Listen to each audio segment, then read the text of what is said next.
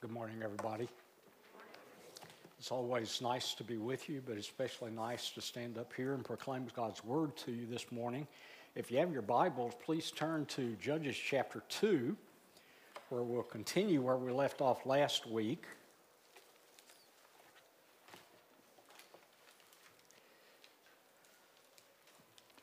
Wrong place. Judges chapter 2, beginning at verse 20.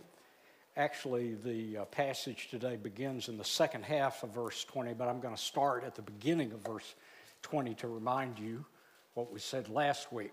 Judges chapter 2, beginning at verse 20 down through verse 6 in chapter 3.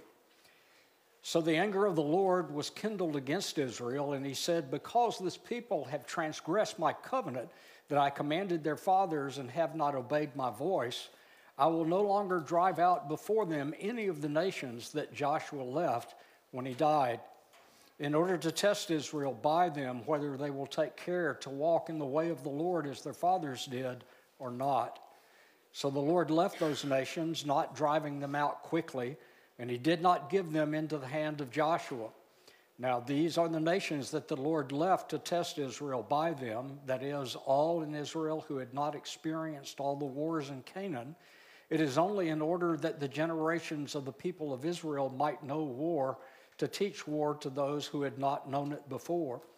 These are the nations, the five lords of the Philistines and all the Canaanites and the Sidonians and the Hivites who lived on Mount Lebanon from Mount Baal Hermon as far as Lebo-hamath.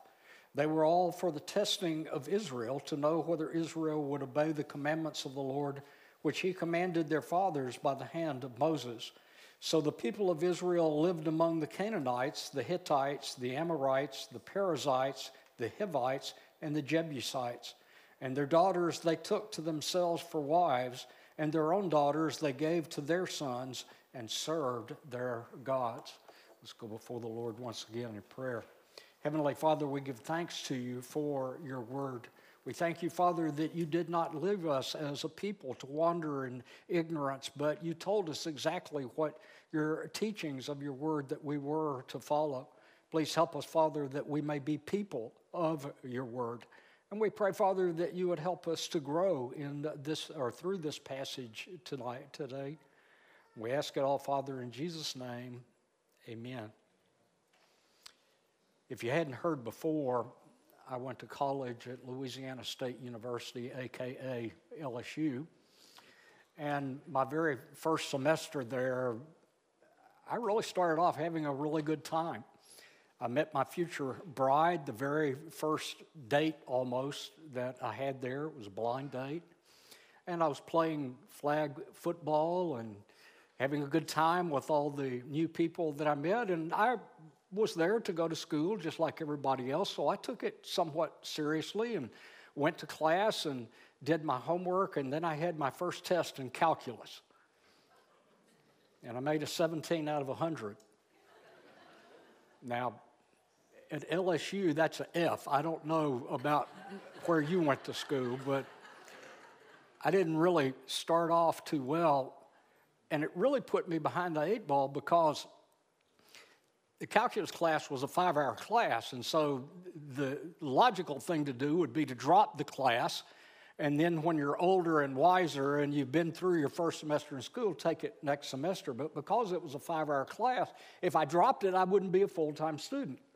And that was going to create a whole bunch of problems for me. So I had to, I dropped another course actually, and then had to really bear down on calculus and try to get through it. And I found out later that calculus was one of the courses that LSU, which is extremely easy to get into, is very quick to flunk you out. And, and, and so, anyway, so I really had to struggle all through that semester, getting help wherever I could. I had to seek out tutoring, anybody that was willing to do that for free. And uh, eventually, I did make the second highest grade in the class, and I made a C.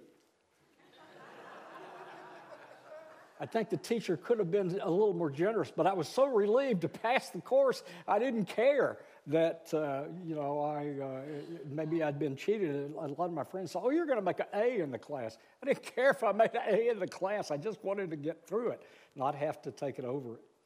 Well, it was certainly the hardest educational difficulty that I ever faced in my life, but I did persevere through it. And in similar ways, the Lord tests all of his people to prepare them for the life that he wants them to live. And we see that in this passage in Judges. In past lessons, we have seen that initially that uh, the people of Israel obeyed the Lord. They went into the land, they took possession of the land, they uh, d- drove the inhabitants of the land out, killing them the way the Lord had said that they do, but eventually they became faithless and they began to live amongst the Canaanites that were there, and eventually they uh, got to where they were even ruled over by the Canaanites. And so the Lord was angry with the Israelites because they had disobeyed his laws and broken his covenant, and as a result, he would no longer drive out the other nations that were left there in the land. And then in chapter 2, verse 22, it says that God's first purpose out of three for not driving out the other nations was to test Israel to see whether they would keep the ways of the Lord. And this might strike us as kind of strange because God is eternal and He's omniscient. He knows all things. He knows the end from the beginning because, and He knew exactly what Israel's response was going to be to keeping His way. And so we might ask ourselves, well, why, why did God test them to see something that He already knew? The only one who is really going to find out something from the test is us or the Israelites, not God. And so it appears that God wanted his people to see how wicked they could be at time, rejecting his commandments. And so the Lord's purpose was okay, if they obey, obey my commandments, then I'm pleased with my people. However, if they do not obey my commandments, it will humble them, that they'll see that they're not such uh, pristine people after all, that uh, they have no reason to think that they stand in good favor with me. And the Lord had done this with the previous generation during the Exodus. We see this from Deuteronomy chapter 8, verse 2 and following, where it says, and you shall remember the whole way that the Lord your God has led you these 40 years in the wilderness, that he might humble you, testing you to know what was in your heart, whether you would keep his commandments or not. And so the Lord dealt consistently with his people from one generation to another. He dealt that way with the people in the Exodus, and now, after the Exodus is over, he's dealing with these people that were sent in to conquest the promised land, and there's going to be similar results. The result is going to be that the Israelites are going to be humbled. But because God is a fair God and a just God, God's justice is going to be exalted. And then, secondly, exposing Israel's sin and magnifying God's justice was not the only purpose for the Lord's test. According to the Theological Word Book of the Old Testament, testing was also to refine the character of man that he might walk more closely in God's ways. And so God is not just trying to beat people down to show them how much greater He is than them, but He seeks to transform and refine His people. And we see an example of this in Zechariah chapter 13, verse 7 and following. It says there, Awake, O sword, against my shepherd, against the man who stands next to me, declares the Lord of hosts. Strike the shepherd, and the sheep will be scattered, and I will turn my hand against the little ones. In the whole land, declares the Lord, two thirds shall be cut off and perish, and one third shall be left alive. And I will put this third into the fire and refine them as one refines silver, and test them as gold is tested. And they will call upon my name, and I will answer them, and I will say, say, They are my people, and they will say, The Lord is my God. Zechariah speaks of a future occasion in which some people are going to be refined and some people are going to be rejected. And the first coming of Christ is obviously referred to in verse 7, since the Lord Jesus quoted this the night before he died about striking the shepherd and the sheep will be scattered. But then in verse 8, it says two thirds and one third. Uh, something is going to happen to each one of them. It may have meant during the time of Christ, it may mean sometime in the future, closer to the second coming of Christ, but whatever time is referred to, the point is that God refines people through testing. The Lord arranges the circumstances of our lives so that we are shaped and trained to live in a manner pleasing to Him. And then, thirdly, in chapter 3, verses 1 through 4, the text shows that the nations that were left to test Israel. And verse 2 tells us one more purpose of the test that Israel might learn to know war. The generation of Joshua apparently had not, or the generation after Joshua, excuse me, apparently had not participated in the war of conquest and therefore was ignorant of how to go about it. He wanted them to learn the mechanics of conducting war. And so in Judges chapter 2, since Israel has not kept the way of Yahweh, by following his revealed will, they will be humbled purified and trained by God's testing. And how will Israel respond to this testing? Well, the same thing is true of us who live in the days of the new covenant, because we find exactly the same word used here that was used to test Israel back during that time. The Lord Jesus Christ in John chapter 6 dis- uh, tested his disciples in verse 5 when he said to Philip, Lifting up his eyes then and seeing that a large crowd was coming toward him, Jesus said to Philip, Where are we to buy bread so that these people may eat? He said this to test him, for he himself knew what he would do. And so the Lord wanted Philip to see how much his faith had grown in the Lord Jesus Christ. If he did not trust that the Lord Jesus could uh, provide the needs of the people on this occasion, then he didn't have the sort of faith that he needed. And so the Lord Jesus, in testing Philip in this way, was doing exactly like God was doing in the past, that Philip would be humbled and therefore would grow in his faith, and it would help him in his future ministry. And although the word is a different word, the same concept of refining involved in testing is found also in another place in the New Testament in the word suffering. In Romans chapter 5, verse 3, it says about us, more than that, we rejoice in our sufferings, knowing that suffering produces endurance, and endurance produces character, and character produces hope. Now, your translation may say tribulation or trial rather than suffering, but all these words refer to trouble involving affliction in some form. And so, from Romans chapter 5, verse 3, both the Old Testament test and the New Testament suffering produce or refine character, indicating that the experience that we go through is to draw us more closely to God in addition to humbling us. And so, just like in the Old Covenant, God uses testing in the New, te- New Covenant to help us see what is in our hearts, presumably to humble us when we disobey Him, and also to refine our character and train us to be what we should be. Well, what does this look like?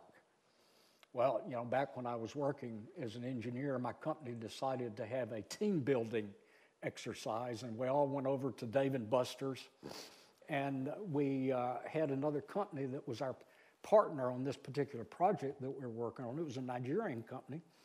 And so I had a very long day uh, that day. And then, then, in addition to that, I had to go that night and, and uh, play these silly games at uh, Dave and Buster's with, imagine grown men and women out uh, doing some of the things we're doing. But anyway, uh, at, at the end of that day, I was really tired. And by that time, my head was pounding.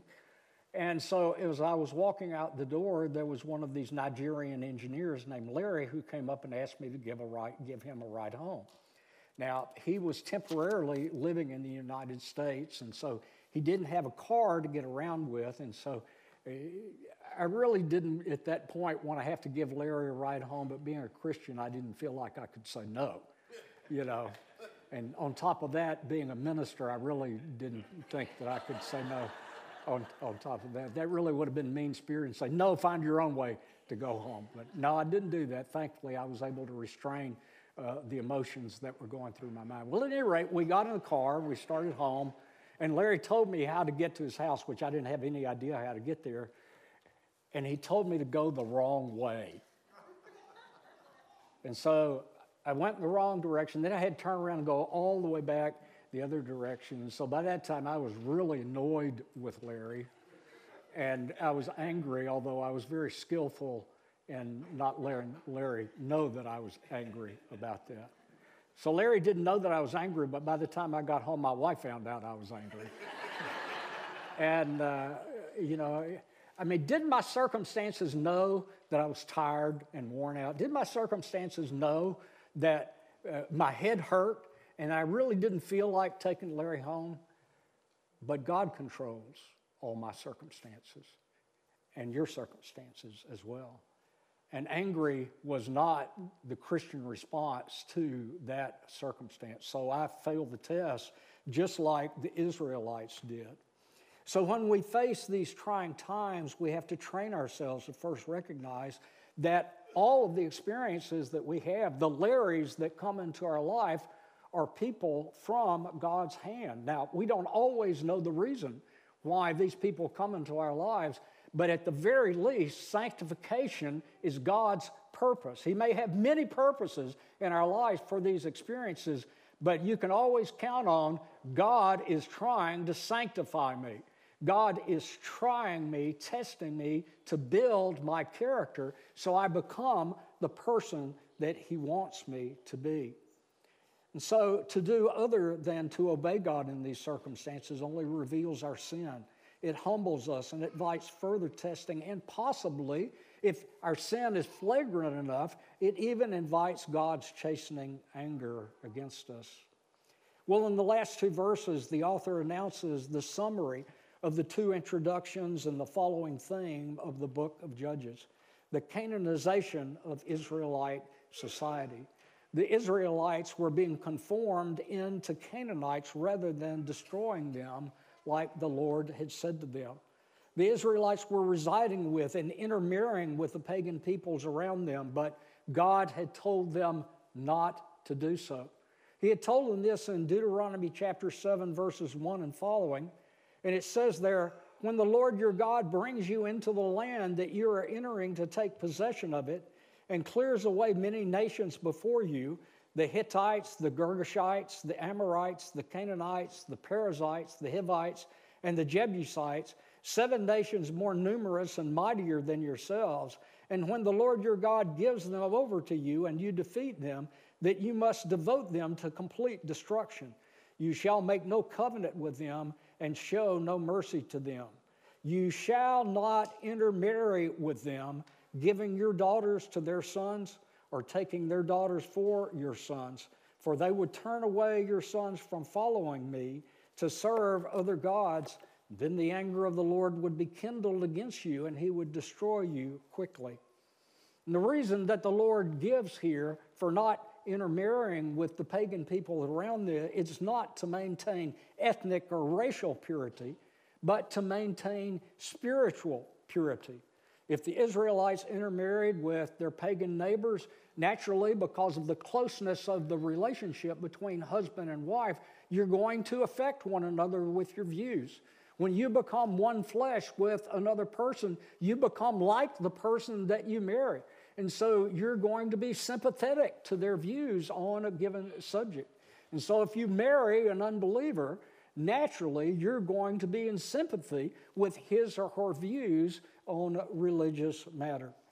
And so the Israelites would be tempted to worship their false gods, but Israel intermarried anyway. And they probably thought, well, why not?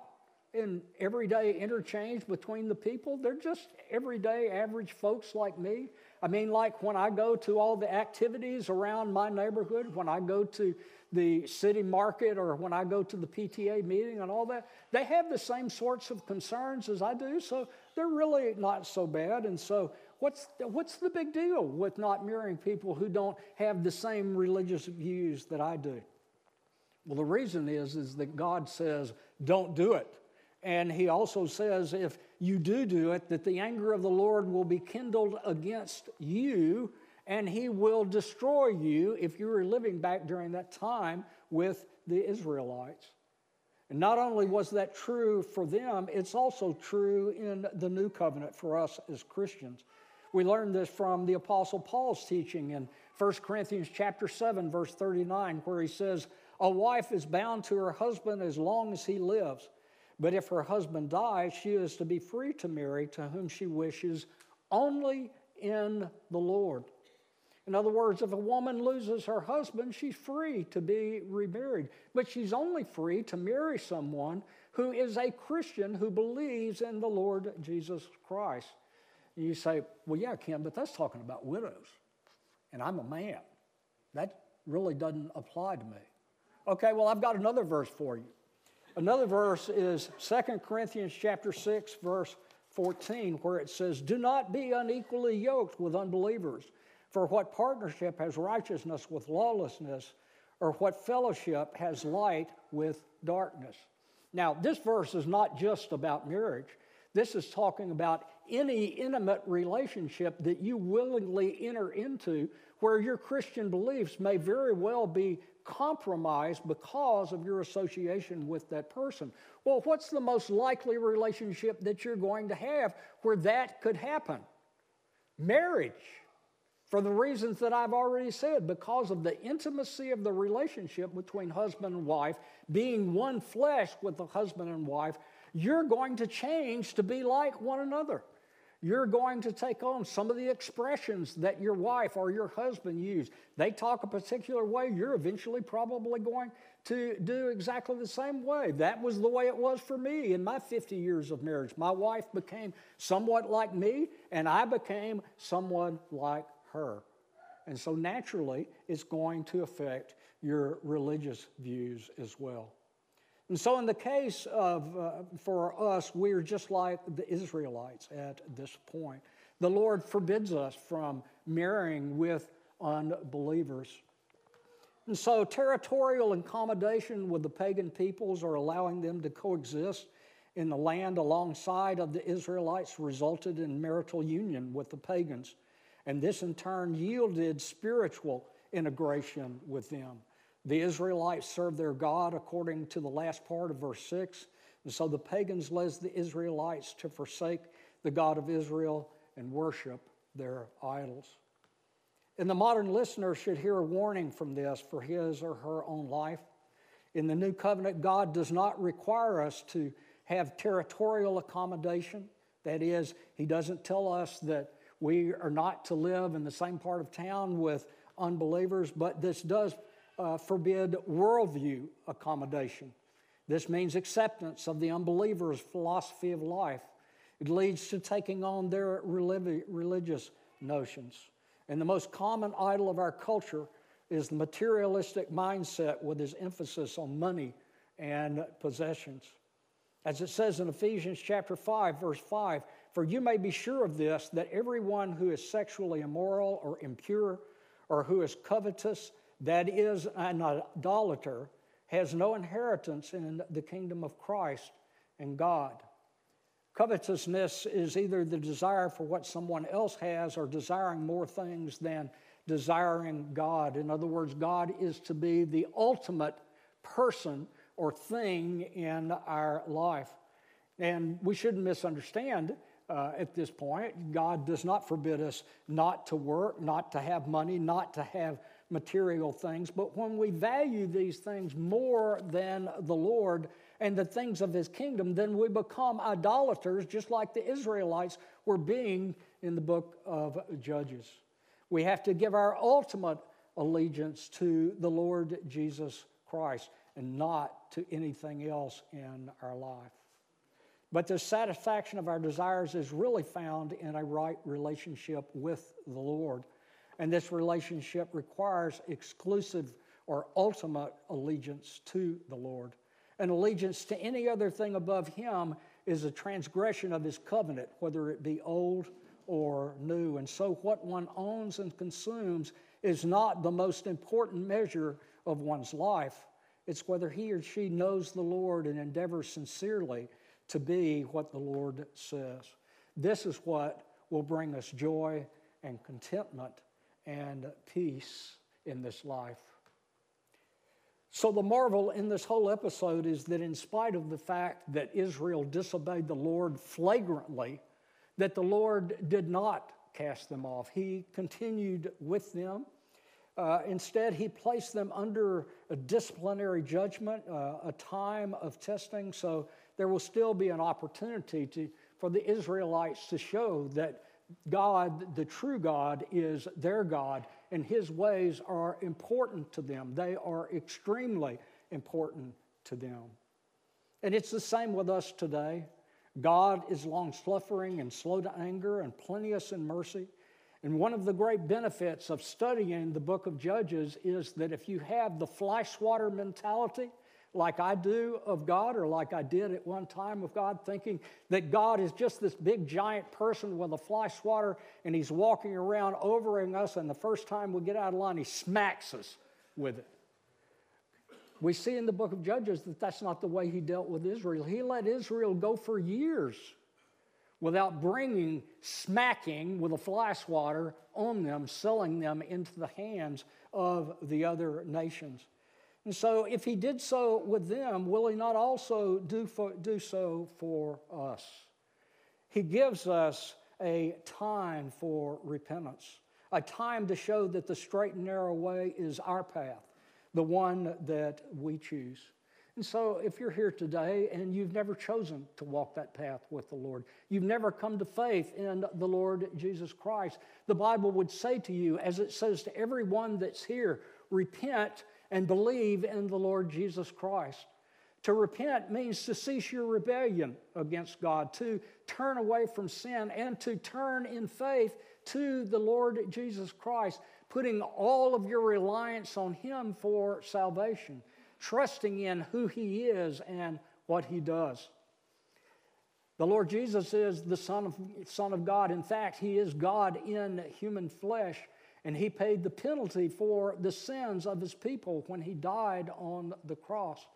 And what He requires of people is that they come to trust in His sacrifice for them to atone for their sins.